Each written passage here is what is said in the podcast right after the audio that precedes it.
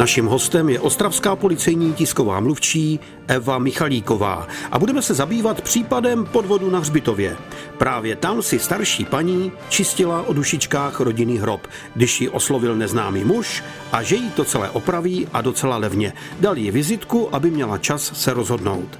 A právě tady začíná nenápadný podvod, kdy z vás někdo tahá bez účtenky a bez dokladu další a další peníze. V tuto chvíli to opravdu vypadalo seriózně. Vizitka obsahovala název firmy Kamenické, telefonní číslo, jméno toho muže, který se tak představil. Žena po nějaké době na to telefonní číslo zavolala, dali si schůzku. Žena po něm teda původně chtěla, aby jí opravil hrob krycí desku, vyměnil jí rám a opravu celého soklu. Takže se na tomto domluvili, ale po nějaké době jí muž zavolal, že to nejde. Že to je už tak narušené, že jí doporučuje opravit a vyměnit celou desku což finančně už je nákladnější. Nejednalo by se tentokrát o e, desítky korun, jak byla původní domluva, ale už muž po ní už chtěl 30 tisíc korun. Žena zaplatila a očekávala, že bude mít novou základní desku vlastně na hrobě.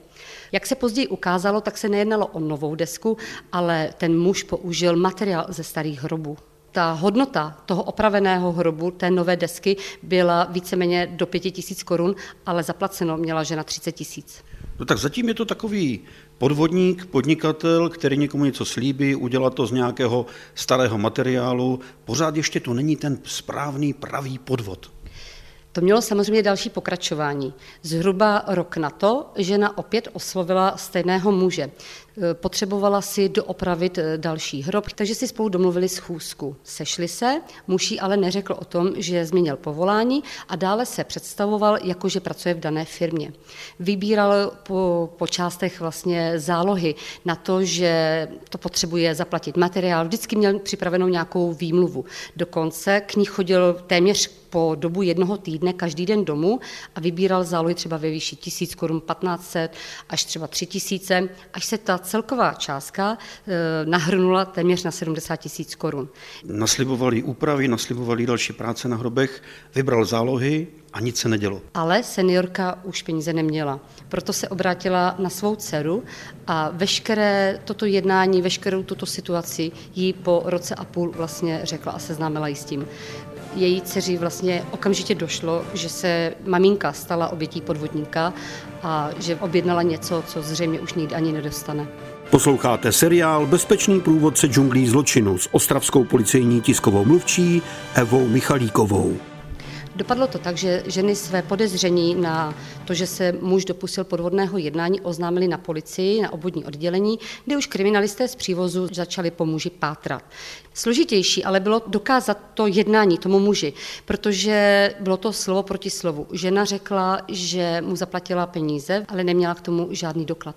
Měla to pouze na papírku, kde si psala jednotlivé dny, kdy vlastně mu dávala ty zálohy, ale potvrzení o tom, že on přijal peníze, neměla. Jednalo se o dobrou operativní práci našich kriminalistů, kdy se jim podařilo odkrýt toto podvodné jednání a muž se nakonec svému jednání doznal. Takže všechno přiznal, všechny peníze vrátil? Zaručil se, že ženě ty peníze postupně bude splácet. Takže pro nás je tady další poučení, pokud někdo z někoho tahá nějaké zálohy, je třeba k tomu mít faktury, nějaké účty vše si zaznamenat nějakým způsobem, buď mít u toho svědka, který to může dokázat, nebo opravdu si vést nějakou knihu, kde to všechno budeme psát, ale jak říkám, nejlepší je mít to přes firmu a mít to všechno doložené a potvrzené právě danou firmou. Já třeba můžu mít maminku, ta si někde domluví nějakého řemeslníka, nikdo o tom v rodině neví. Co dělat? V těchto případech opravdu doporučujeme nejenom seniorům, samozřejmě všem lidem v případě rozhodnutí nějaké větší investice, aby opravdu s tím svým plánem seznámili své blízké. Opravdu oni můžou mít jiný pohled na danou věc, můžou i třeba rozkrýt takové podvodné jednání. Seniorku třeba by ani nenapadlo ověřit, zda ta firma vůbec existuje, zda funguje. Proto třeba toho druhého člověka, kterému se svěří, to napadne, zavolá tam a vlastně zjistí, že ten daný člověk už dané firmě nepracuje. Bezpečný průvodce džunglí zločinu. Každý pátek po 15. hodině a každý čtvrtek v 18 hodin a 45 minut na vlnách Českého rozhlasu Ostrava.